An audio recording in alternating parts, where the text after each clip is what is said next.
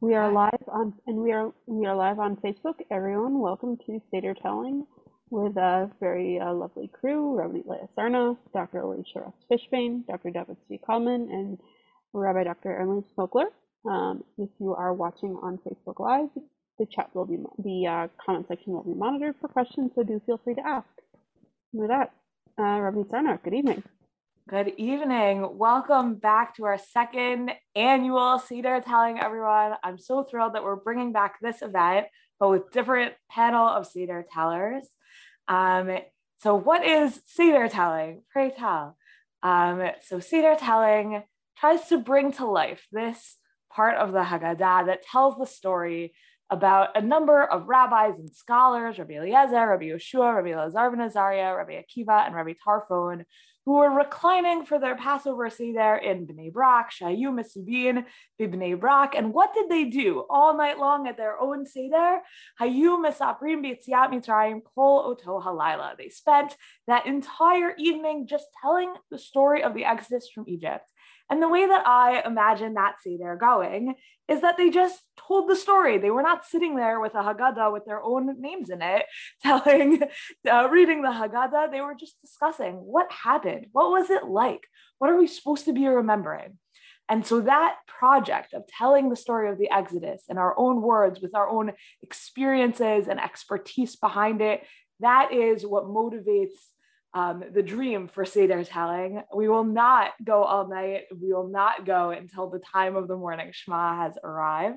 Um, hopefully, we will have some time for your own questions for our Seder tellers. You can put them into the chat as we go. If you're watching on Facebook, as Kayla mentioned, you can put them into the chat there and she'll be monitoring that. Um, so, really welcome everybody. And I want to introduce all of our tellers now.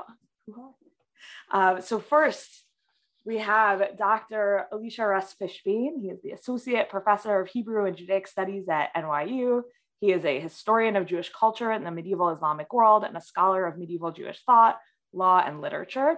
His first book on the movement of Jewish Sufi pietism in medieval Egypt, which is called Judaism, Sufism, and the Pietists of Medieval Egypt, a study of Abraham Maimonides and his circle, um, won all kinds of awards and his second book sounds really awesome also, so you should definitely check it out. And he's currently working on a study of how Islam, both as religious rival and political power, was portrayed in medieval Jewish literature, as well as how Muslims were depicted in the daily documents of Cairo. Dr. David Zvi Kalman is scholar in residence and director of new media at the Shalom Hartman Institute of North America, where he was also a member of the inaugural cohort of North American David Hartman Center Fellows. He leads the Kogod Research Center's research, research seminar in Judaism and the natural world, and he holds a doctorate from the University of Pennsylvania. Um, and his research touches on Jewish law, the history of technology, technology and ethics, material culture, and I hope we have a lot of Islam tonight because he also studies Islamic jurisprudence. Um, and he is the owner of Print-O-Craft Press and KLM NOPS Art House. Um, he puts out a Haggadah, so you should definitely check that out. Um, we have also Rabbi Dr. Erin Leib Smokler. She's the director of spiritual development and internship coordinator at Yeshivat Maharat, where she was a teacher of mine. Um, she also teaches Chassidut and Pastoral Torah. She earned her PhD from the University of Chicago's Committee on Social Thought, um, and she studied in Drisha Scholar Circle additionally. Um, and she actually also has an award winning book about plague that just came out this year. Um, and many of you might be familiar with me. I am Drisha's Associate Director of Education, and I also direct our high school program. My name is Rabbanit Leah Sarna, um, and I'm so pleased to be here tonight in a dual role as both the Yoda'at Lishol, the one who knows how to ask the questions. Um, and maybe this year I will also um, share some ideas. Oh, the book features David Zvi as well.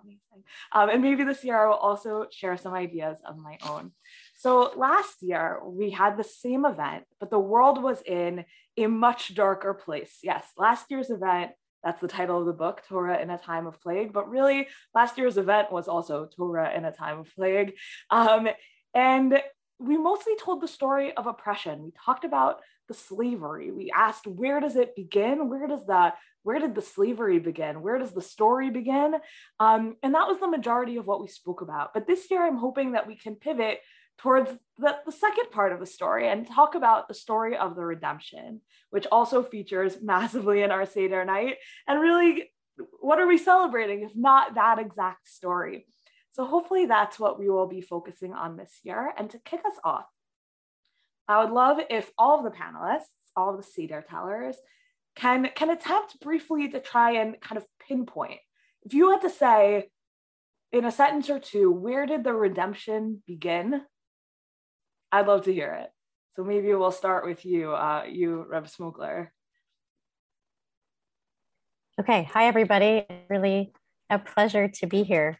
I'm here mostly because I want to hear from the other Seder tellers, uh, but I will see my part as well. Um, so I want to uh, credit a student at Yeshivat Maharat for raising the following question. Uh, the student is Sophia Freudenstein, and she's wonderful. And um, we had our own kind of Seder telling event today. Um, and she spoke about a Gemara which asks this kind of question when when does redemption begin or what are we really marking at the Seder? And Beit Hillel says it's the daytime redemption and Beit Shammai says nighttime. And the question she posed, uh, you know, halacha Beit Hillel, but what is Beit Shammai thinking? What did it mean for that nighttime by which he means, or in that context, seems to indicate the night before the actual Exodus. What would it mean for that to actually be our reenactment? What is the mindset that we might be wanting to um, gain insight into? And she she posed this as a question um, regarding fear and uncertainty, um, and why why would we want to accent those things um, as at our centers or as the beginning of the redemption story. Here's my take on it. Um, I do think that the the night before the night before the big day um, is actually where the story begins. Um, the, all precisely because of the uncertainty, precisely I don't know about the fear, but the sense that the horizon of possibility is about to be radically, radically altered. Um, and I wonder if that's really where, where the redemption begins in the possibility of actually envisioning an alternative to what has come before. And um, part of what I understand to be the slavery of the Jewish people um, was not only, of course, the uh, physical labor, but the uh, you know centuries long reality of being stuck in the same story, the same circumstances for generations. And to be born into that would be to be born into a world without possibility, a sense that is what will be. Um, and I think that maybe Beit Shammai's perspective, which is that this redemption began the night before Yetziat Mitzrayim, might be an invitation to actually consider as a big part of the redemption just the excitement and the anticipation of something changing, of something new emerging, without knowing what at all that is going to look like, but just actually uh, kind of leaning into the idea that uh, tomorrow actually is another day that might yet bring something different than what has come before. Thank you. I think I might jump in on that because that's very similar thematically to what I had been thinking, but I want to place it earlier on the timeline. Um, so I would place that same kind of feeling and thought at Vatechayana at Hayaladim, like at the midwives keeping those children alive and the parents having children. Last year we spoke kind of at, at, great length about the the hopefulness of of the women in Egypt who were seducing their husbands and telling them, yes, like it's worth it to keep having children. Um, but to, to place it, it within the biblical text would be would be from that moment where the midwife said, I don't care. We're going to keep these kids alive. Um, and I've been reading kind of recently about um, like the doomers generation, which more or less refers to people my age who are not having children because of impending climate crisis. Um, and um, what does it mean in a situation that feels like doom to continue and to perpetuate your people and to perpetuate your story. Um, and to me, what that means then, and to pinpoint it so early in the in the narrative, is that redemption starts to flower even while the oppression is very much ongoing. Um, and that's where I were going to pinpoint it, I would put it there. Um, Dr. Russ Fishbane, what about you?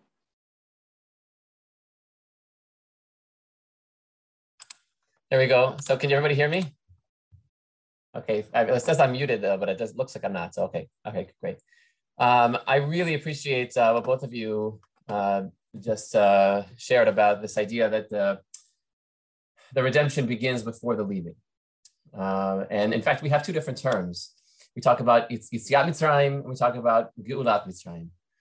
But there is a there's a, a leaving and there is a redemption, and they overlap, but they don't necessarily uh, have to be identical. I actually, um, maybe, Rabbi Sarn, I want to go even further back than you, um, but I actually want to do that by way of thinking about another story, a story that um, takes place actually in Lithuania in 1941, um, eh, that uh, comes from a tshuva of Rav Ephraim Oshry. Rav Ephraim Oshry was um, the rabbi, the sort of, uh, not, not the only rabbi um, in um, uh, but but the one sort of rabbi of the uh, of the Kovno ghetto when the um, when the Nazis uh, conquered Lithuania in 19 summer of 1941. Um, he was assigned by the Nazis to oversee the, the Jewish library that was uh, to be the, uh, the library of the future museum of the Jewish people. Um, so somehow he um, was placed in this unusual position of having access to Jewish books at a time when other Jews did not have access to Jewish books.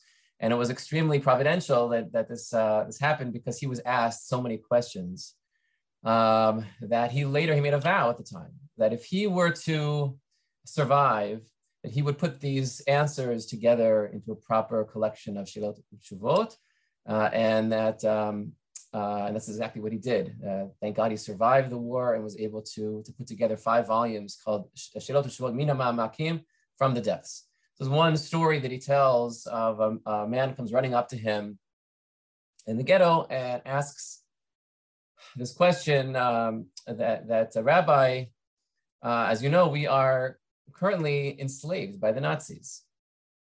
Uh, we are not free to go where we wish, to do what, as we wish um, to practice or read what, what, what we wish. Uh, we are slaves. For all intents and purposes, we are slaves.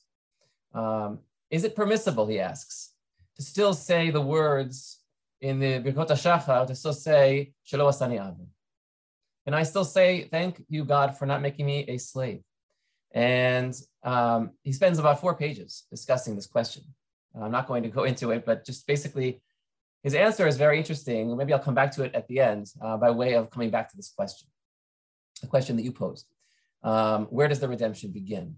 And I actually wanted to think about it even farther back in terms of where the Haggadah um, has us think about it, in terms of the, the, two answers to the question, right? We're supposed to begin with uh, with the, the lowliness of our state, and we end with, uh, with Shevach or Shvach, depending people pronounce it differently, um, that it's, um, supposed to end with praise. So the two uh, uh, options that uh, the Amoraim give, um, of course, Rav and Shmuel, one of them, right? So Rav said, excuse me, Shmuel, we begin with the famous words, uh, Avadim Ayinu, right? We were slaves to to to Paro in in the, in the land of Egypt, um, and it makes sense. It makes perfect sense. On the other hand, then we have uh, Rav's answer seems to come out of left field. He says, you know, our ancestors used to be idol worshippers. And then, right, uh, and, then, and then God brought us to his worship. So it's a very strange uh, answer. Um, lots of interesting ideas about why he brings that in. But I mean, the most problematic issue, as far as I'm concerned, is the fact that yeah, eventually they get to the part about they, they went down to Egypt. But Rav's version never actually gets to, to the redemption. He never says, and, and God redeemed us, the way it says before with the Avadim Ayinu, Hashem Misham. It never has that, that, that, that ending in Rav's version. So what's going on there? Why, what's it even doing in the Haggadah, right? It doesn't have to do with Yitziat Mitzrayim. And so um, what, what, what I think is going on there is that actually uh, his answer is actually the um, the second time we say right Baruch with respect to, to, to God in the Haggadah. The first one is Baruch Hamakom, Baruch right? God, blessed is is, is the, the omnipresent. And this time around it says Baruch uh, um, Hashomer Avtachato Yisrael. Thank, thank, uh, thanks to God, or blessed is the God who keeps the promise. I think that's Rav's answer um, to this question of where the where where is the redemption. Um, in other words, I think we can think about it in terms of um, we say, right, what comes right next is Vihi Shamda. This, uh, this promise was with us in every generation for many generations before Mitzrayim, before Sheivud Mitzrayim, before the, the, enslavement, and in Mitzrayim itself.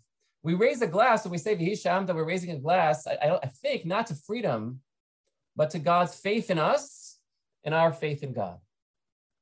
And so if we come back to our questions, you know, if you imagine a person who is, uh, by the way, if we're going on a bit too long now, you can steal some minutes from me later on. um, but I, I, it reminds me of sort of a famous parable of you know, someone who is, is, is free and is told that he's going to be imprisoned, you know, tomorrow. What's going through that person's mind that night? As opposed to a prisoner who is um, who's told that you know he or she is going to be freed that night, that the next day. What's going through that prisoner's mind that night? Who, in other words, who's really free? The one who's in prison, but knows that freedom is around the corner, or knows that there will be freedom, or the person who's actually free but feels that that that that any any minutes he's going to be enslaved or imprisoned. So I think that it's really I, I think our state of mind is less about where we find ourselves at this very moment and about where we're headed. And in that sense, I would say that, you know, Shmuel tells a story as we know it from the, you know, from the, the Torah, we got enslaved, we got liberated. Rav's version flips it on its head and says, actually, you know, Paro enslaved us on the outside, but could never enslave us on the inside because God already freed us before our ancestors ever set foot in Israel. Our, our liberation began with God's faith in us and our faith in God. That's the Vihishamda. And it's the mindset that allowed us to endure that external bondage in Mitzrayim and at many other times in our history. And I would come back to Rafaim Oshri in his answer says, there's one, if there's one thing they can't take away from you, it's your inner freedom. They can enslave you on the outside, but they can never take away your identity, your devotion to Hashem, who you are as a Jew. I'll stop there right, uh, Dr. Kalman. Oh boy, uh, Dr. Respishin, can I disagree with you?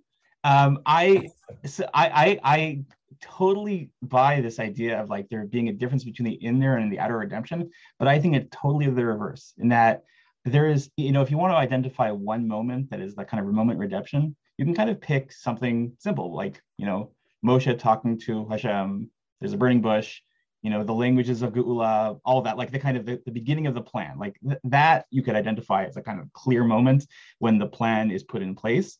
But then if you kind of, it's so hard to to to, to think about the story without then thinking about what it is, what the experience of the Jewish people is in the desert and how much they struggle with being in this new state and how it actually takes such a long time to like to, to get out of that mindset of slavery. Um, I, I'm thinking about this that like you know, we like to think that we are very good at responding to life-changing events by changing, and, and people have like a kind of huge um, inertia in them. Like I, think about um, in the the famous story of um, of Eliyahu uh, and the Kol Mamadaka, Eliyahu kind of like, you know, encountering God through this like kind of still small voice.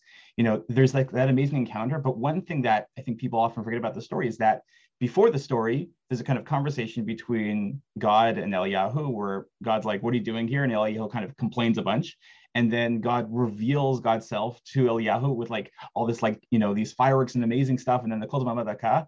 And so Eliyahu has some kind of experience of God, and then afterwards, God's like, "What are you doing here?" And Eliyahu says the exact same thing. Like he he doesn't seem to be changed at all, and it's that's like, oh yeah, that's how people work. Like they don't they don't there's not like you don't get to flip a switch. Um, and the other thing I'm thinking about is like um, is is kind of to bring into an American context about the way that um, you know we think about uh, slavery in America.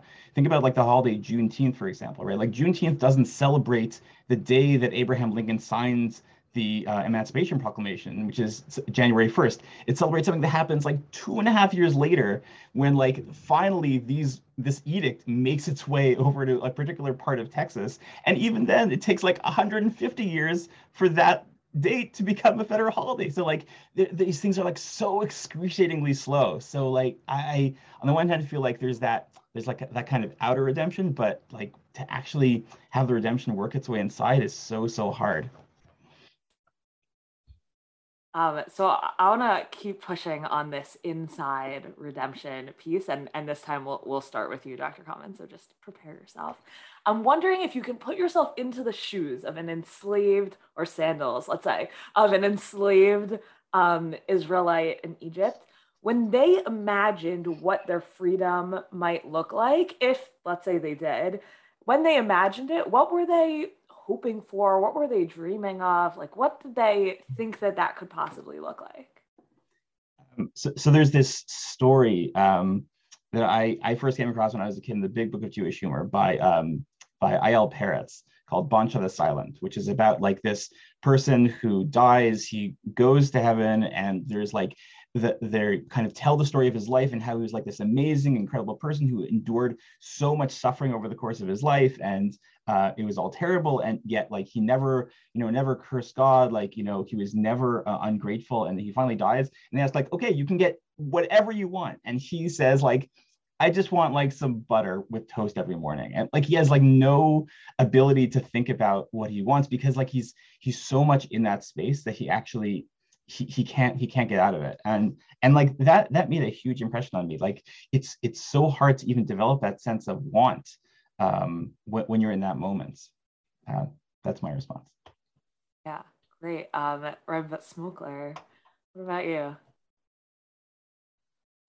The question is what are the jews dreaming yeah what what did they dream when they dreamed of freedom? When and if they dreamed of freedom? Okay. Um so I appreciate what was just said about the difficulty of, of dreaming in that position of captivity and the length of time it would take to uh, find oneself into a dreamscape again. Um, that being said, here's what uh, comes to mind for me. Um, it's also related or swirling in my mind from the questions that were asked before about when when redemption begins. And um, I think my response was redemption begins when one can imagine the possibility of, of redemption. Um, so, just two related texts or thoughts to that. Um, Rabbanit Sarna, perhaps we studied this ages ago together, I'm not sure. Um, but the Kedushas Levi on, on Az Yashir, uh, and the, the question that arises on Az Yashir is about or pertains to the oddity of the grammatical structure of as pointing backwards and yashir pointing forwards. Uh,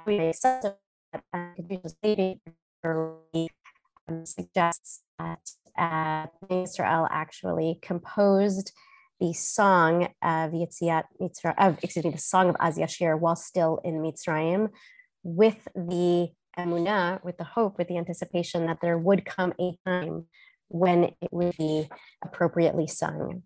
Um, a similar idea comes up with Miriam and her famous uh, timbrels uh, and the, the women dancing um, and um, midrash that suggests or that at least wonders where those instruments came from. After all, they left Bechipazon.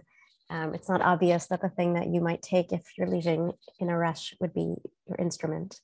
Um, but the women are credited there for actually, again, having the anticipation, the emunah, the hope that there would come a time where they would need their instruments, where there would be occasion to sing and dance. So, um, coming back to the, the question of uh, what might they be imagining, Um, I agree uh, with David Zvi that um, they probably don't know at all what lies on the other side. But the but both of these ideas of both taking an instrument or composing poetry while still in a position of slavery, hoping that one day, in some way, some unknown way, would be a time to sing, to dance, um, you know, to to recite poetry. Uh, that to me is again the the moment of hope, um, and yeah, and, and, and the vagueness of um, a dream not yet fulfilled, the shapes of which one couldn't even quite fathom. And um, Dr. Russ Fishbane, I want to want to pick up on this question too, but I want to add in. We got a great question in the comments. Isn't this question comparable to our own concepts or beliefs or dreams for a messianic age? Um, and so, um, what do you think of the of the limitations of dreams, or if if you were if you were standing in their sandals, uh, what would you be able to dream of? Um, and then standing in your own shoes today, do you feel like those seem maybe limitations um, apply to our own future redemption?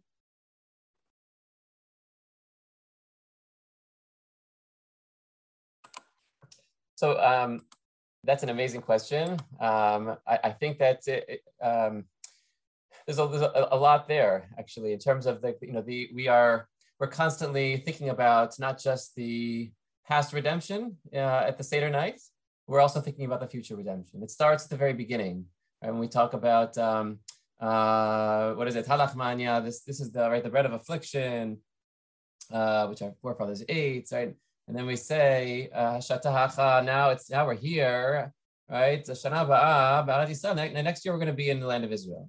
Um, now we are slaves, and next year we're going to be free people.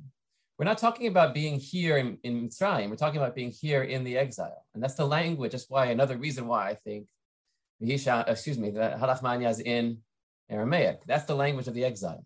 We are we are here. We're, we're here. Um, uh, we're, we're celebrating the past and we're celebrating the future and we're here in the present. Um, and that that knowledge of the of the past redemption is the source in a sense, um, you could think of, of, uh, of our optimism uh, that next year we're going to be in Jerusalem. That uh, the rabbis say, right, uh, Benisan, Igalu, in, in the month of Nisan, the, the, Israelites were redeemed, and they're going to be redeemed once again at that time, as if to say, um, that's the source, the root of our optimism, that, that we, we, we were there once and we will be there again, um, wherever we are now. So I, I think it's a beautiful uh, question and insight on the part of the uh, person out there. um, I actually had a slightly different thought about this, more down to earth, if I if I may, in terms of um, you know how would I imagine what what freedom might look like, um, and uh, I, I, think about this in a, in a couple of different directions. One is that because like maybe um, it's a famous uh, speech that uh, the, the Jew, Jewish British uh, philosopher uh, Isaiah Berlin gave back in the 1950s um, called uh, The Two Liberties, right? There's the, the, two different kinds of liberty. There's the negative liberty and there's a positive liberty, right? Uh, one type of liberty is where we are removed from our shackles and we can do as we please. And the other kind of liberty aspires for something else of course, at the, at the time, he was uh, saying that as a critique of, of the communist uh, idea that uh, you, you be free um, in other ways than, than just your, your negative liberty, just, just doing whatever you please.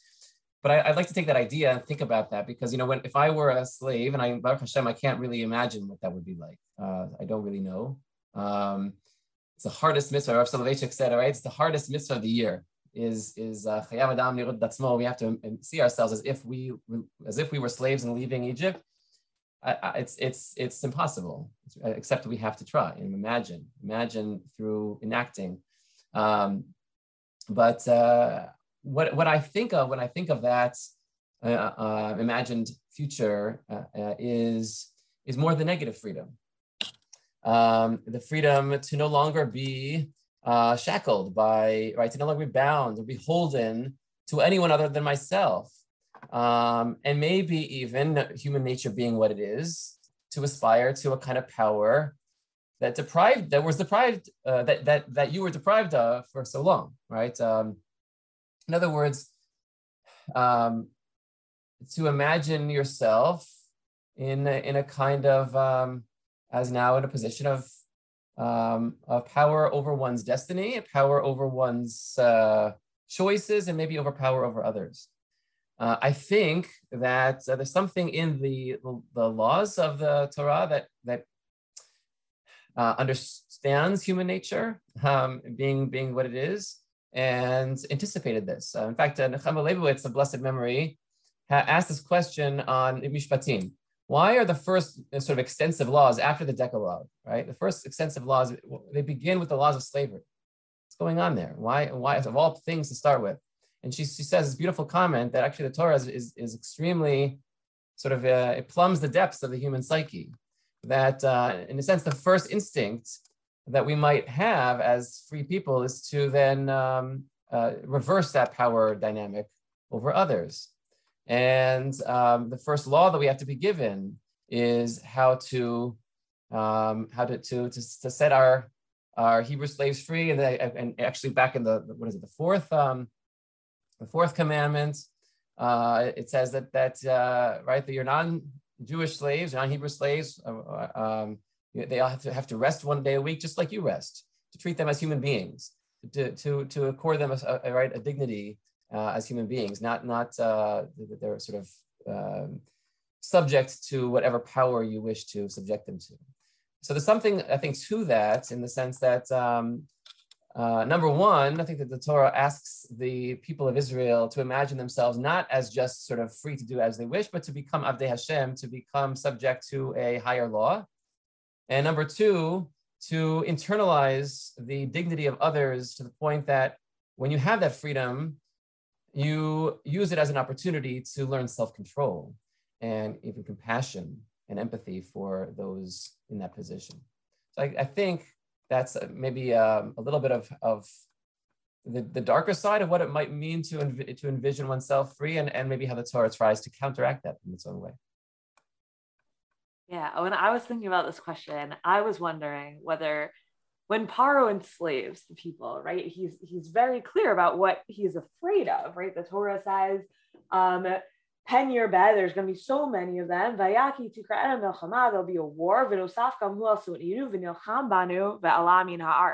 They'll join in with our enemies and they'll um, and they'll fight against us. It's a little bit unclear, kind of exactly what that means, but my grandfather suggests that maybe it means they'll they'll rise up and take over, um, and that actually what Paro was afraid of was that he would lose power and that would, Egypt would become like an Israelite state, um, which is uh, a pretty amazing idea and dream and something that you could imagine in vengeance you would absolutely kind of dream of. And if paro had the ability to dream of it you sort of wonder whether it, his his vision and his his reasoning for the enslavement would be enough to instill maybe actually this like counter hope and dream of like let's prove him wrong. Um, so that, that was sort of just a thought i had to throw into the mix there. I want to i want to move on to the plagues because it's still sort of relevant. Um, and I mentioned I mentioned uh, just a minute ago my grandfather, Professor Nahum Sarna. So when he talks about the plagues in his commentary, he he describes it as um, there's a mysterious silence of the Israelites. We actually don't really hear from them. We see a lot of Paro, we see a lot of Moshe, we see some Aaron, we see how the plagues are manifesting, how they're maybe affecting the Egyptians, but we don't see what the Israelites are doing during that time. And in fact, in the text itself, out of 10 plagues, only five of them are described as not affecting the Israelites only five out of 10 didn't affect them in the text of the Torah. Um, and so I'm wondering, um, what do you think it was like when the plagues began? Did the Israelites, did our ancestors, did they feel safe? Did they feel terrified? What did they understand the purpose of the plagues to be? What was happening during that time? What kind of transition are we to imagine was was happening there? And Um, on the Seder night, we we the, the plagues are almost like fun or like child's play or like oh now we're finally doing an activity. Um, but we all know plague is not some kind of like fun we're finally doing an activity sort of event. Um, and yet there's this the mysterious silence in the text. So so what's beneath the mysterious the mysterious silence? Um, Dr. Kalman, do you want to take this one first? Yeah. Um, so my instinct on this is, and it, it's so hard to think about this question without thinking about the last couple of years. Um, people are so good at compartmentalizing.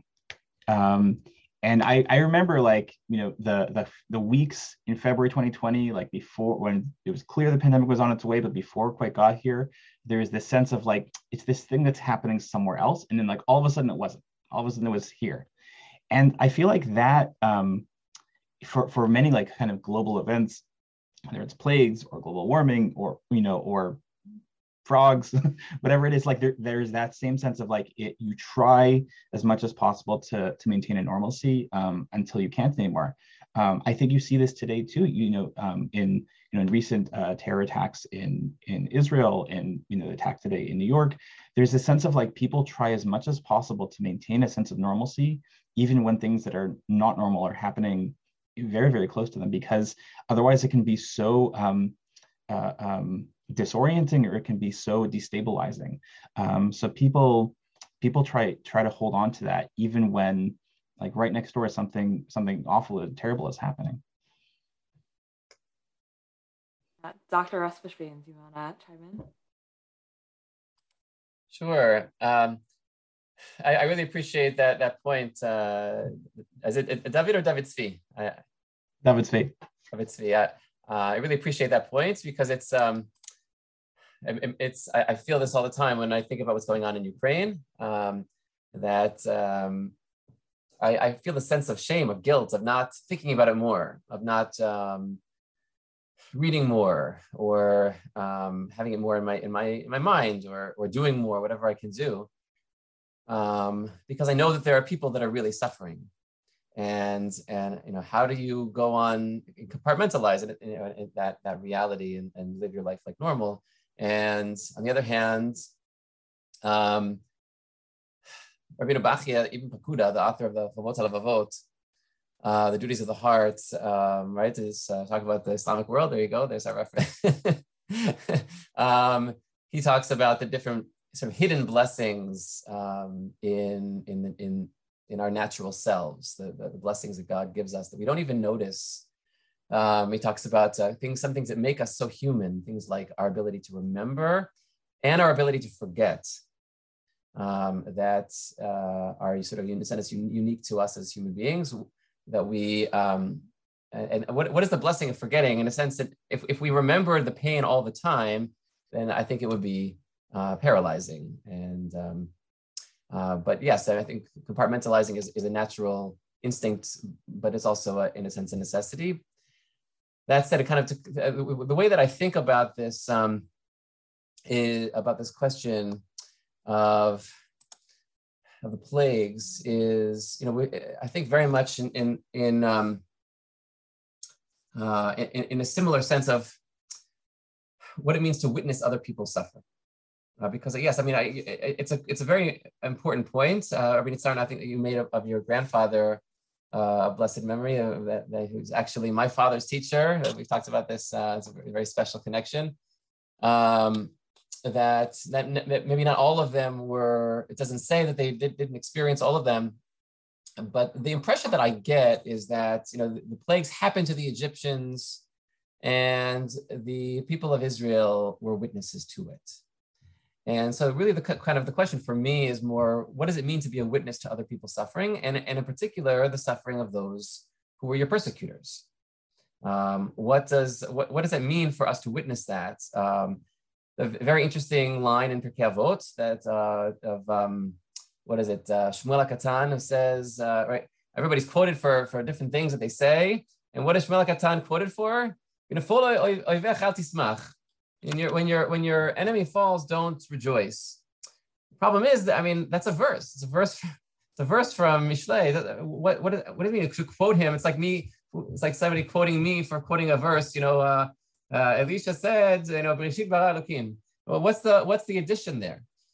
But I think, I mean, Rav Kook actually makes this point that he was the one chosen to uh, to formulate the bracha v'lamalshinim that uh, those or v'laminim, if you're Sephardic, different uh, different versions um, of the prayer uh, that, uh, that that those among the Jewish people who are who are uh, um, who plot against the, the, their own people, right, should not should not come to a good end.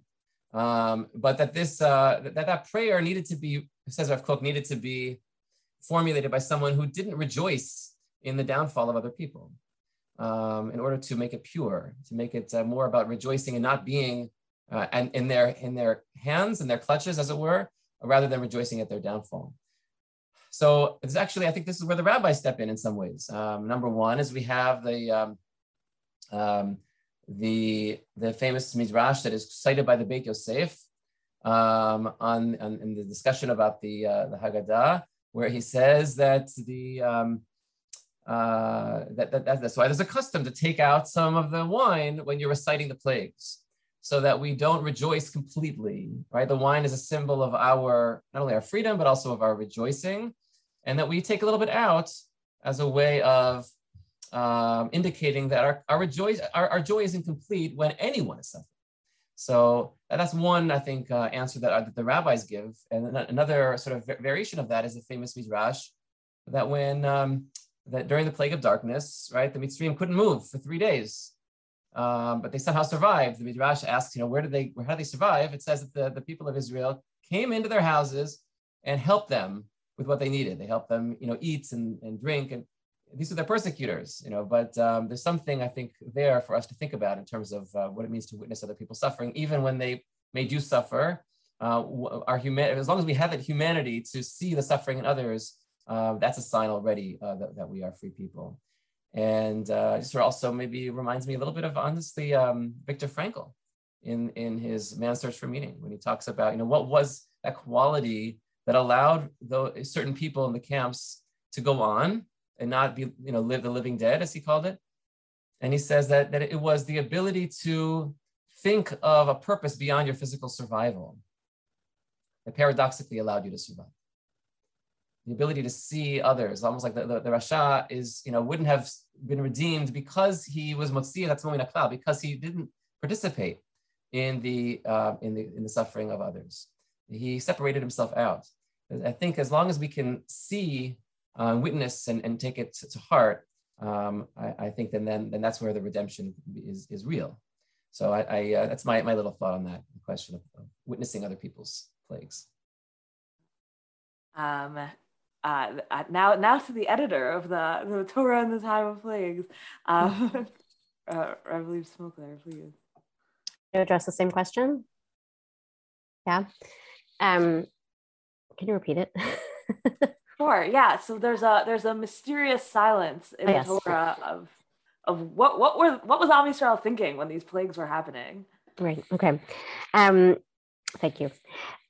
Um, thank you for the question, but also for yeah for pausing there to notice that it's not really something that I've, I've thought much about before. Um, but I, I guess that in contrast to the to the comments thus far about compartmentalization, um, I kind of imagine it um, not being compartmentalized, it actually um, a great deal of fear on the part of the Jewish people about what's coming for them next. Um, and I wonder about um, Bechorot, the final one, um, and the externalization of right, what is a Jewish home, which ones shall be passed over. I wonder if that is in some way what the Jewish people needed at the end when it's hitting its climax. What they need is actually something um, physical, something visible that can help them perhaps um, either remember or trust in their uh, the difference of, the, of their faiths.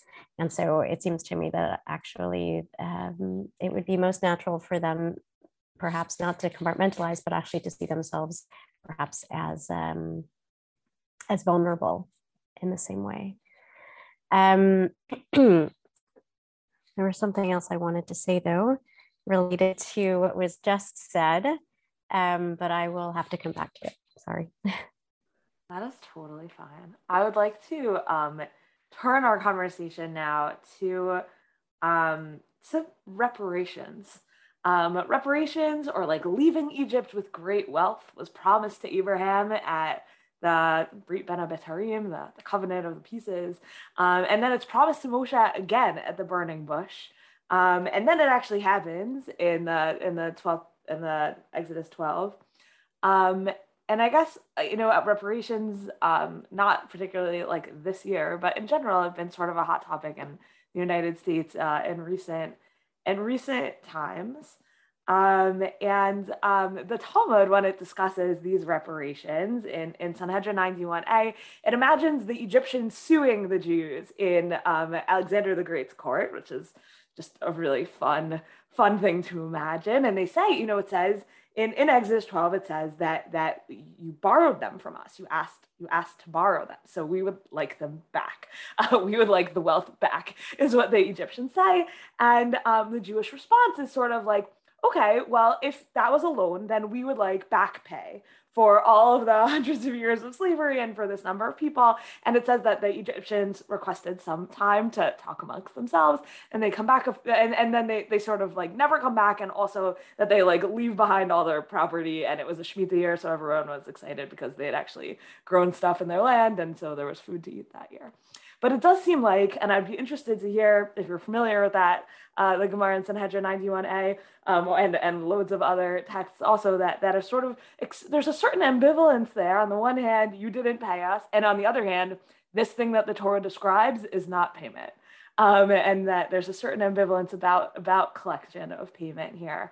Um, so what, you know, if you if you were if you were there, would you have wanted payment or would you have run out out of fear? You know, because there's something about what you what you just said um, of of um, like always this fear of like what's gonna come next. So if I steal from them on the way out, have I have I left in safety or or not?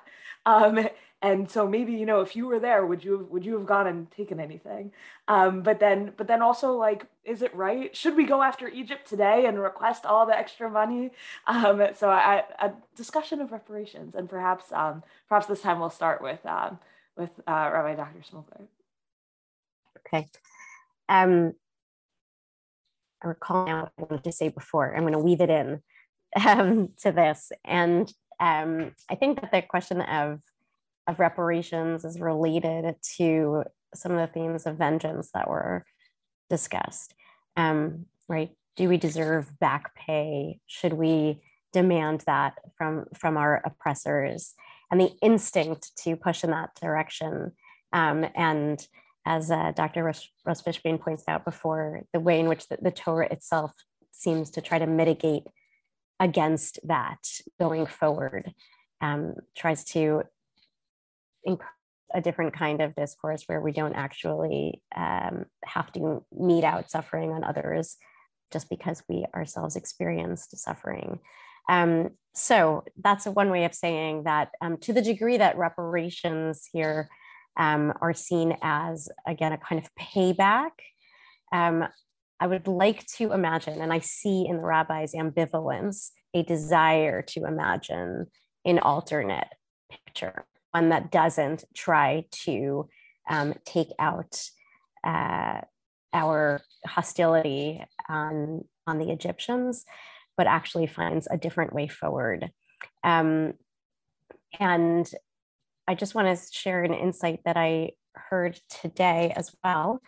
Um, unfortunately, I don't remember the source that it was sourced in, um, but it was a, a, beautiful read of Shfoch Chamatcha, which I gather is it's not you know physical repayments, but is its own kind of um, seeking of vengeance, and um, it is suggested that perhaps one way of understanding Shfoch Chamatcha is both to recognize the deep human, the humanness of the desire for payback, the humanness of perhaps seeking out vengeance, and the recognition, though, that it's not actually within our hands to meet out. And that Shfoch Chamatcha is a way of both acknowledging um, that desire and also giving it to God, so to speak. You do that, God. You take care of that, whatever that means. But we people down below, we will not act out of vengeance and we will not pay it forward um, in these negative ways. So um, that's not a direct response to questions about property, um, but I think thematically, at least, it, it speaks to some of the issues at play. Yeah, Dr. Kalman, thoughts on reparations? You know, I think in in any kind of abusive relationship, when one party eventually leaves, there's like a, a kind of desire to say like, I never want to talk to that person or that community again. Like I'm done. Um, even if you, you know even for them to say sorry even for them to like do the right thing. And you know sometimes that works um, but sometimes it's actually impossible. Like sometimes like circumstances are such that you actually can't get away from your oppressor even if you are not in the oppressive relationship anymore. Um, i you know i'm thinking on this about um, the, the kind of really fierce debate in israel in the 1950s around reparations from germany where you know there's one faction that's saying like of course like we just accepted like half a million uh, you know holocaust refugees. Like of course we're going to take germany's money. And the other people saying like never in a million years would i want anything to do with that country whatsoever. And obviously the, repar- the reparation side wins out but there's like this huge riots. Like it's it's a it's a huge um, debate. And it's um it's so it's so tricky um i think when, with egypt in particular it's funny because like on the one hand like we celebrate you know leaving egypt but then if you look at like the next, you know, how many thousand years, it's not like Jews ever stop having a relationship with Egypt. Like Jews are constantly in Egypt. Like they're if you like up until the 20th century, like their the relationship with Egypt is in some ways like there's like it's it's like comparable to the relationship with Israel in terms of like the kind of population, like the center of culture, like the kind of the ideas that come out of Egypt. Like there's so much there. So um so it's it's never so simple. Um like in in real life the story is they always have like these multiple steps and so in that context reparations is is important because you kind of have to turn a page um, in some ways kind of like giving um, giving a name or giving giving like an amount to to that um, to that change can can do some good even if it doesn't doesn't repair everything but allows there to be a kind of relationship moving forward. Uh, thank you um, I actually want to want to move on to a different, a slightly different question, or a different question maybe altogether. But that same night when the the reparations were were extracted, um, is also the night of of uh, Pesach Mitzrayim. Is also the night when when people were were eating their the first ever Paschal lamb on matzah with maror, and um, and they were painting the doors of their their homes and um, what I what I what I'm wondering from you, Dr. Russ Fishbane, is if you were at sitting at the head of the table that night, what what what's the conversation? What are you telling your children? How are you trying to make sense of what's about to happen, what you think is about to happen, what you've heard, rumor, this, that, the other, why you're doing all the things that you're doing. Like describe your your Pesach Mitzrayim Seder night. Right. Thank you. It's, it's very um, uh, sort of an exhilarating question, right? To think about um, what that first night, that first Seder might have looked like. I mean, it's an extraordinary um, idea. It goes back to, to what Rabbi Dr. Smokler was talking about at the beginning, right? This uh, position of uh, Beit Shammai, uh, or uh, uh, uh Shammai or, or Beit Shammai? I don't, I, Beit Shammai? Yeah. Um, that uh, that the nighttime was was also, in a sense, um, in a part of the redemption. That that emet vemuna aspect. That um, that it's the it's the truth on faith. Um, that it's coming. Uh, what what that you know. I, you know, it, it, comes back to another question, which is, you know, why we celebrate the, the Seder at night in general. Uh, what, what, why is it a night holiday, right? If the, if we left in the morning, um, so what, what's that first, that night, you know, uh, sound like? What does it look like? Um, I, I, in a sense, so what does it mean to celebrate the reality of leaving before you left? Uh, when, when there's a sense of um, uh, that, that, that, also, I think to kind of come back to um, um, to the sense of um, of, of the fact that the um, that the, the the first seder right is sort of the model seder for the future in the sense that it's it's it's it starts in the home with the family, right? Um, um, what is the um, what is the significance of, of that aspect of it also? Um, so the way, the way that I sort of uh, I don't know begin to imagine this um, this this this idea is um, is to think uh, again about maybe um, the, um, the, the idea of um, that, that the, the sort of the, the purpose um, or the significance of that moment is in the understanding that uh, that they were um, they were developing in a sense their their destiny um, which is both a national destiny uh, and a family uh, tradition.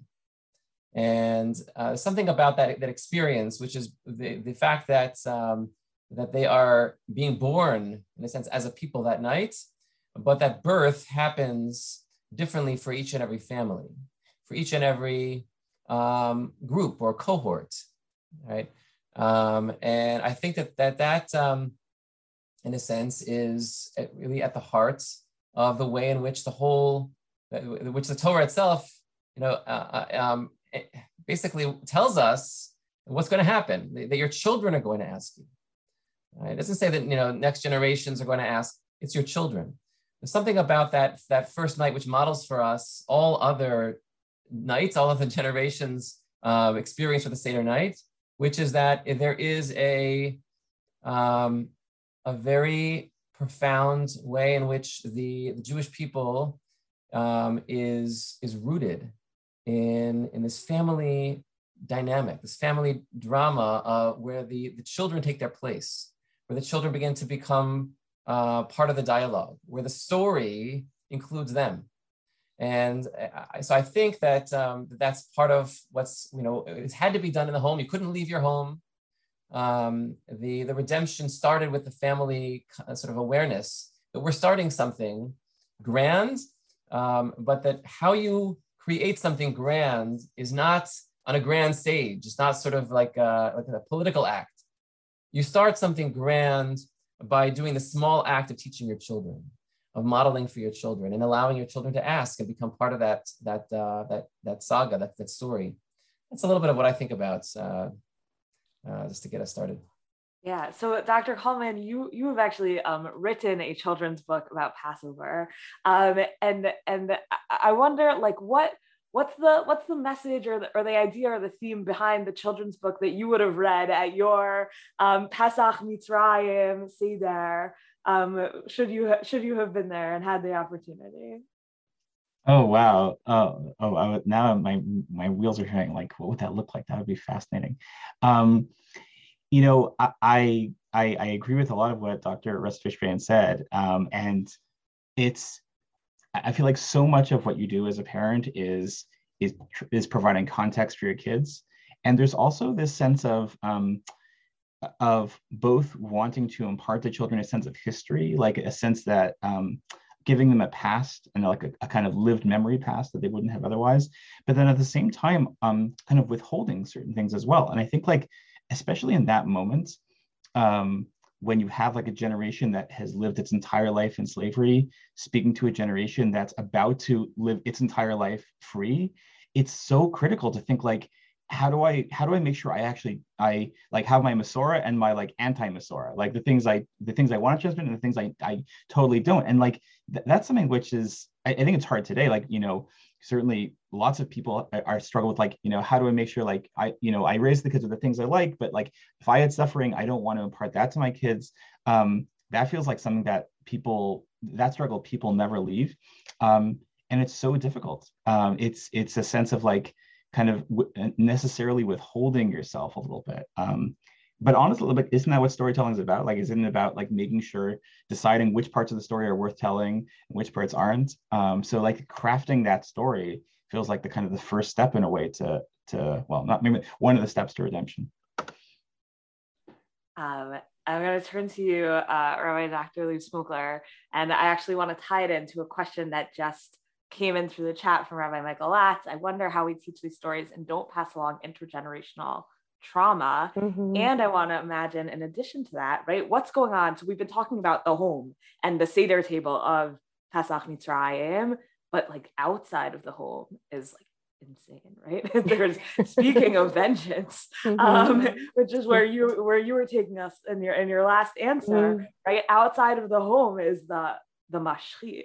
Um, and so not only I want to add to the question about not passing along intergenerational trauma is also a question of how would you contextualize the the trauma that is even being mm-hmm. lived um, while you're kind of sheltering in place, let's say, um, at, at your own Pesach Mitzrayim Seder. Mm. Okay, so um, hello, Michael Latz. I love your question. Um, it's certainly as a parent, uh, I feel like I, I live it, um, and I don't have I, I, have yet to figure it out. Um, but let me step back for a moment um, and just relate directly to what Sarna just said about um, right what's going on inside and what's going on outside and the contrast between those two things um, and beautiful beautiful things have already been said about the kind of centrality of, of the home front and what that means for the the redemption and the stories we tell and the kind of culture that we're building um, but I, I guess i just want to focus for a moment on the contrast itself as having significance and it seems to me that um, that is a theme that is central to the celebration of Pesach as well as the story of Pesach. And that is the way in which we bring opposites together and somehow try to um, live with them. So I mean that both very literally, ritually, um, bringing together, you know, the maror and the charoset, and you know, making sure that we did whether right the karpas, which is a sign of rejuvenation and spring, but we also put it in the tears of the Jewish people. Um, and so we're, we're never far from joy and we're never far from suffering. Um, and that seems to somehow be an integral part of the story itself. Um, that we somehow have to learn how to live, perhaps um, with the the war- warmth on the inside and chaos on the outside, or um, proximity to death and hope for rebirth all at the same time. Um, I'm thinking also about um, this particular calendrical year and the, the way in which um, we are this in the Jewish calendar. I'm, I'm referring to the fact that it's been a, a it is a leap year, and we've had two Adars. Um, and this brings to mind um, an essay I love um, from the Pachad Yitzchak, Rav Hutner, um, who, um, who asks a kind of halachic question about this, about why it is that when there are two months of Adar, we celebrate Purim in the second and not the first. And he suggests that it's because we always have to maintain the proximity of Purim and Pesach, which he understands to mean two different kinds of revelation or two different kinds of experiences. The, he says the two different anochis, the anochi of Purim, of anochi haster astir panai, and the anochi of Pesach, of anochi Hashem Elokecha asher which is to say that uh, even when we try to cultivate the consciousness of Pesach, which is understood here to mean a consciousness of a divine, of a revealed face of God that, excuse me, that interacts um, in in Jewish history um, and actually right performs great miracles. Um, even as we lean into that, we have to keep close by the um, Anochi of Haster Astir, the hiddenness of God, the God who doesn't save in big and dramatic ways, the God who operates behind the scenes, who doesn't announce God's self. Um, that's a long way of saying that sitting at a Seder or sitting at Pesach Mitzrayim, sitting in is, is about in some ways a performance of this, I would say, a performance of contrasts, a performance of dual consciousness consciousnesses, um, figuring out how we might um, somehow learn to again kind of anticipate redemption even as um, we learn how to navigate these murky spaces. Um, and uh, yeah and it seems to me that beyond pesach mitzrayim in our own in our own pesach sedarim we are similarly asked to keep close um, again both joy and suffering revelation and hiddenness all of that um, is present for us as well I want to turn to discuss um, refugees. It's been a very live subject, um, particularly with so many people fleeing Ukraine and our communities um, and the state of Israel mobilizing to um, provide support, take people in, um, and uh, so many people kind of going on missions to Poland and, and border countries to, to help out. Meets the, the exodus created in its own way a refugee crisis. You have an entire people who are now refugees. Um, and we know a little bit about how they feel kind of right they sing a song. We spoke about Az Yashir and, and the preparation for that and the bringing their timbrels.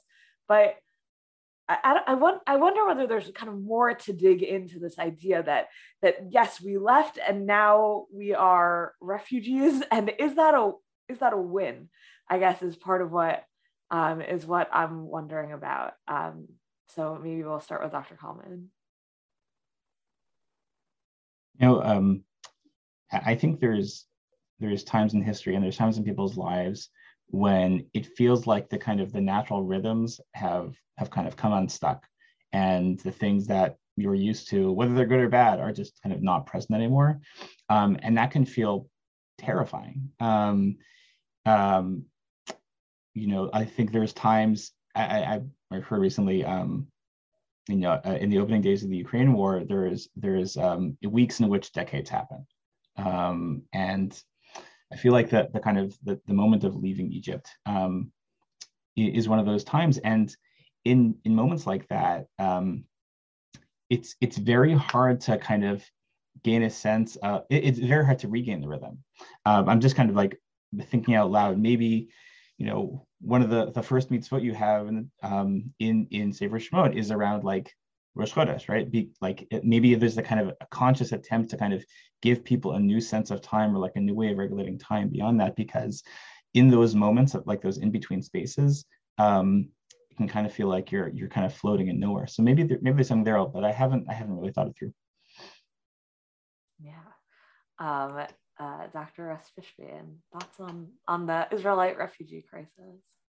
Yeah. Um, so I, this is a re- really um, fascinating sort of question to think about, uh, really um, uh, in part because you know, we we, we we think about it. I think this the the leaving of Mitzrayim more in terms of you know we we're um, we're leaving exile. We're going home. Um, on the other hand, you know, is Egypt was the only home that the Israelites ever knew, and um, the exile itself. I mean, over many generations of Jewish history, uh, the Jewish people, with their sort of lived with this split mindset that they were um, that they were in exile, but that that that exile could become a second homeland. Um, and I mean, we have some some beautiful poetry actually. Of I think one example that comes to mind is um, we like the poetry of two Ibn Ezras. Um, one is uh, Avram Ibn Ezra, the other one is Moshe Ibn Ezra. Um, the more well-known one, maybe you'll start with, just uh, as long as it's coming to mind, this this famous uh, poem of his, um, Aha Yarad uh, Ar Sfarad Ra'am Min that uh, woe, evil has descended um, upon Spain from the heavens, which of course is a itself a kind of an echo of of the rabbinic uh, dictum that says that that evil doesn't descend from heaven. Evil comes from earth, not from heaven. Uh, but but he says that evil has descended. Uh, to, and, and and what is it that that um, how does he describe? He describes each community that's been devastated by the Al- Almohads. He describes it um, in in loving terms. So that this was this city was the place of, of these incredible people and this wonderful community and and and uh, these families. And he names people and places lovingly. Um, and and this city of the Jews talks about uh, all these different places. And and he himself went out into exile from Spain. Uh, he went out as a refugee in uh, Christian Europe. All these commentaries that we read of Avraham ibn Ezra, he wrote in his wanderings. Um, he wrote a, as a refugee. In one of his comments in, uh, in, on, on, on uh, his way, he wrote about the pain of refugees. He talked about the importance of supporting refugees because they have no one else to support them. Um, they have no, uh, they're no anchor. They're, they're, they're, they're wanderers. So he, he knew that from his own experience. And, and he talked about that the place that was a Jewish exile also as, as, a, as a home. And uh, the other Ibn Ezra, Moshe Ibn Ezra, talked. I talked to when he when he he had to leave even earlier from the Almoravids um, before the Almohads. Uh, he had to leave Granada, and he left for the for the Christian North. And all these poems that um, in in his in his um, uh, secular verse have these sort of echoes of "If I forget thee, O Granada," right? Which and, and and and similar kinds of language that recall his kinot over Yerushalayim, he uses in his in his secular verse to describe the places that he left in Spain. So there is a split mindset there. Um, that it's on the one hand it's our exile, on the other hand it's our it's our home. It's the, and it's really our only home. So that that that I think is a um, uh, it, it takes time. I think in really for the for the refugees themselves, um, there's no need to remember to take seriously what it means to be a refugee because you're living the experience. I think what, where it comes home for me is the fact how much emphasis the Torah places on the next generation internalizing right that experience. The next generation have to learn, have to ask, have to become a part of that experience. And the way the rabbis talk about, you know, every person has to envision him or herself as if each one of us left Mitzrayim right? Uh, it's it's everything we do. It's like we're we're, we're enacting something. This, this this beautiful Sephardic practices of, of standing up and putting the sack on your shoulder and walking. You know, where are you going from? Uh, where are you leaving? I'm leaving Mitzrayim. Where are you going to? I'm going to Jerusalem. There, and they walk around the table. That that uh, what what's going on there? I mean, we we we it's something that happened in the past. It's a it's a painful experience. It's a trauma. Why are we trying to um, to, to remember that experience of being a refugee. Um, uh, I think that that's uh, the part of that is uh, maybe two answers to that that I would think of. One is is uh, connected to, to maror, why it is that we have to taste the maror. If you swallow matzah and you don't taste it, you fulfilled your mitzvah. But if you swallow maror and you don't taste the bitterness, you haven't fulfilled your mitzvah. You have to taste the maror. You have to not only remember the good, you have to experience and remember the what was terrible as well and and and, and experience it together. Um, i think part of the, the the the, reason for that is a second aspect that i was kind of thinking ahead to which is um, where the torah wants us to go with that consciousness. When it says you know famously uh, you know the soul of the sojourner of the stranger right? Uh, because you are one of them you right uh, you have to take care of the poor and the uh, and the and the and the widow and so on.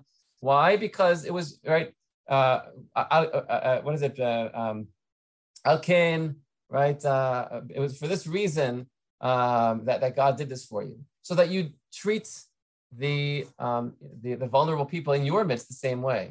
Um, there's something i think about the pain of, of that experience of leaving uh, with nothing of, of leaving our uh, the only home that we ever knew um, and and taking with us the trauma of that bondage that that that that we have to remember that too because the next generation forgets And we need to remember it because if we don't remember it, then we're not going to live it for the people that, that are living it now. That's, uh, that's my, my thought on that. Um, yeah.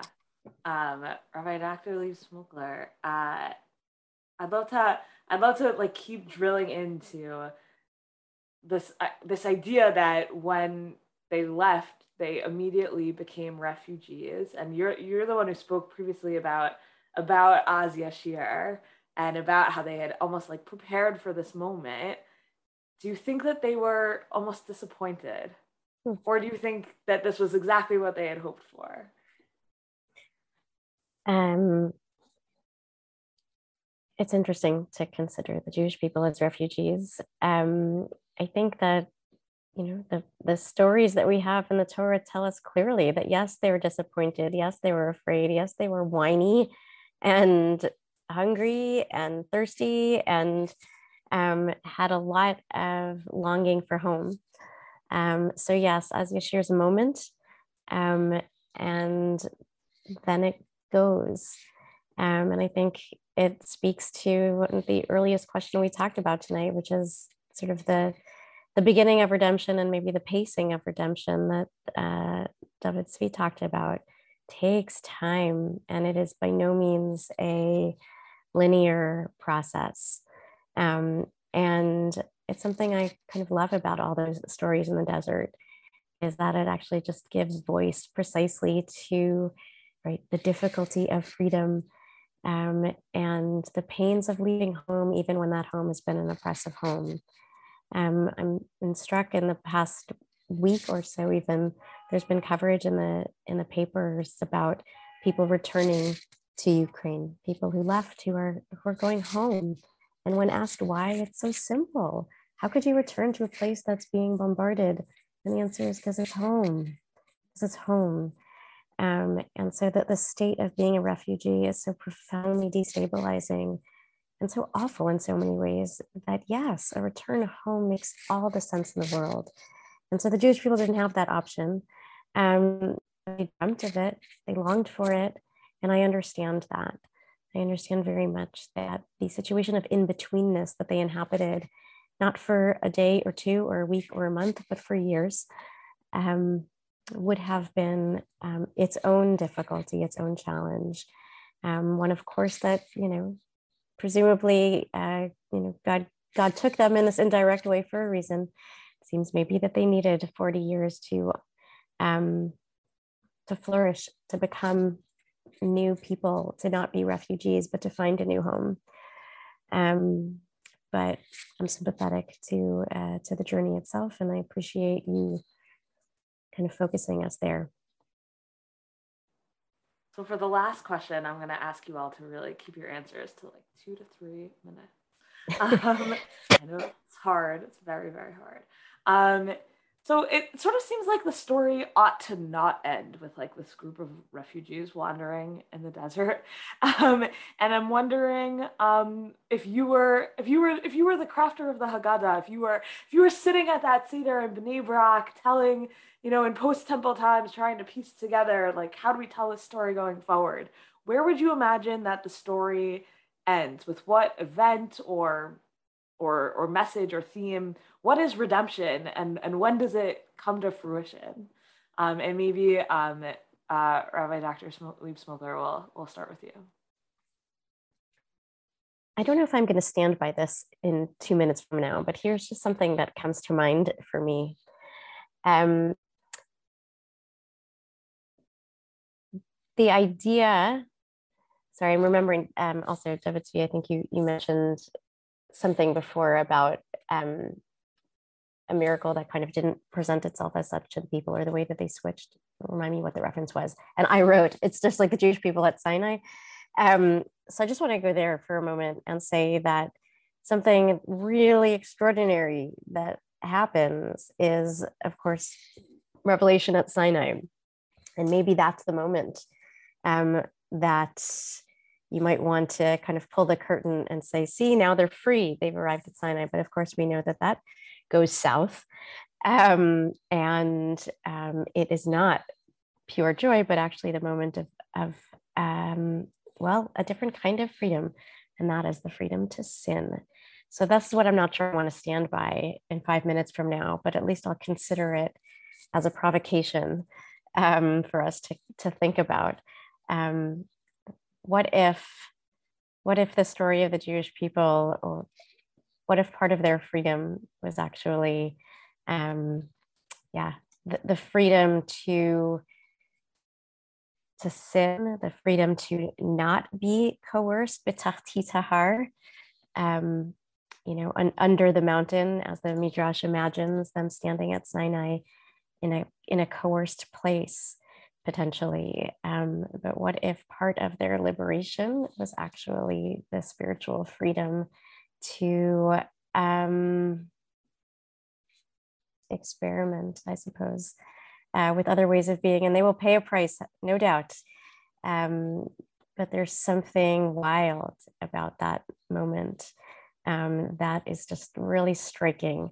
So I wouldn't want the Haggadah, the Haggadah to end there. I don't think it's the end of the Jewish story, um, but I do think it's a moment on the way that is worth thinking about when we consider the different varieties of freedom that the Exodus provided.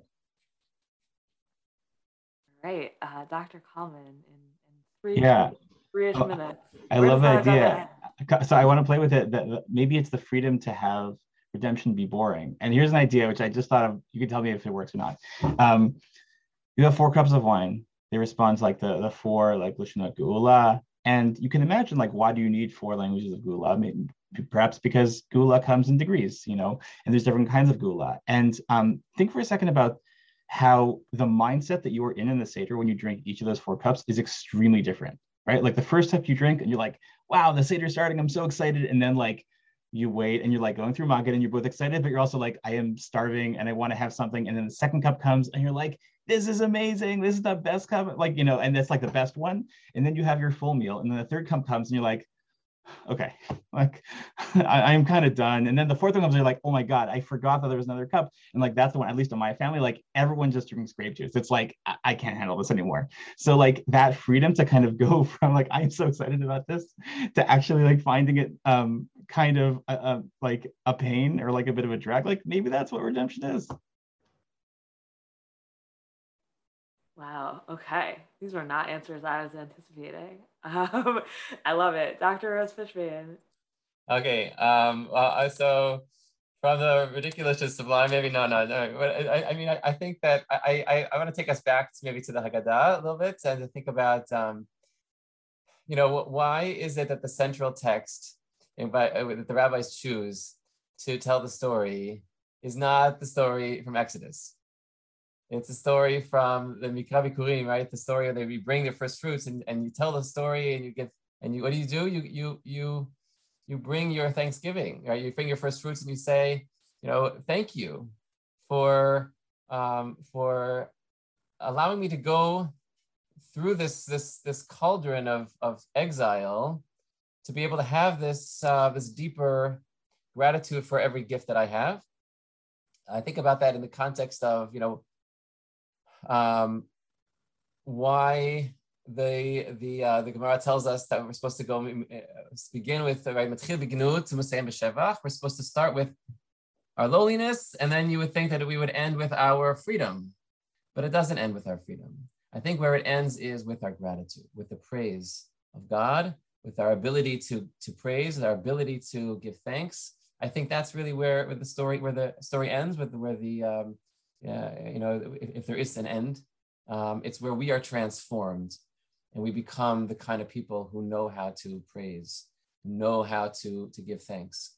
And I think there's something very deep there that the, the rabbis uh, were onto by structuring the Haggadah in that way and by kind of giving us that signpost. That that's where we're headed. Um, we know where we came from. Where are we going? That's that's where we're going. We're, we want to end up in a place of Shevach and with Hallel. Um, so I'm gonna I'm gonna round this out with with my own answer, which is that I think the freedom is the freedom to craft our own stories and to tell our own narratives and to tell them in our own ways that are resonant to our own times and our own families and the people around the table and the people in the Zoom room. And um, there's there's a story that people tell about you, and then there's the story that you have the freedom to tell about yourself to your children and your please God grandchildren and, and your friends and your community. Um, and that sitting around doing exactly this and doing exactly what we do at the Seder night is the enactment itself of, of the freedom. And that's truly where the story ends, but only for now, until we add in more people. Um, so that is um, part of what motivates me to run this event and to bring together just a fabulous group of thinkers and scholars to ask questions that maybe the Haggadah doesn't exactly give rise to, but that are there lying beneath the surface. I hope that the questions and the answers that were proffered tonight have been provocative and have um, offered so much fodder for for thought and, and exciting, energizing, different conversations to have around all of our own listeners' conversa- uh, Seder tables this year. Um, and I hope that we will all, you know, next year be gathered together in Jerusalem for an amazing Seder telling event in the temple courtyard. um, and um, and until then, um, Chag Kasher Sameach, everybody.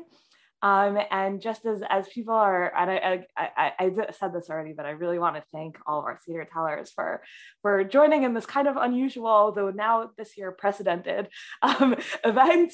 Um, and I hope it was as meaningful for you as it was uh, for me to prepare and think about these questions.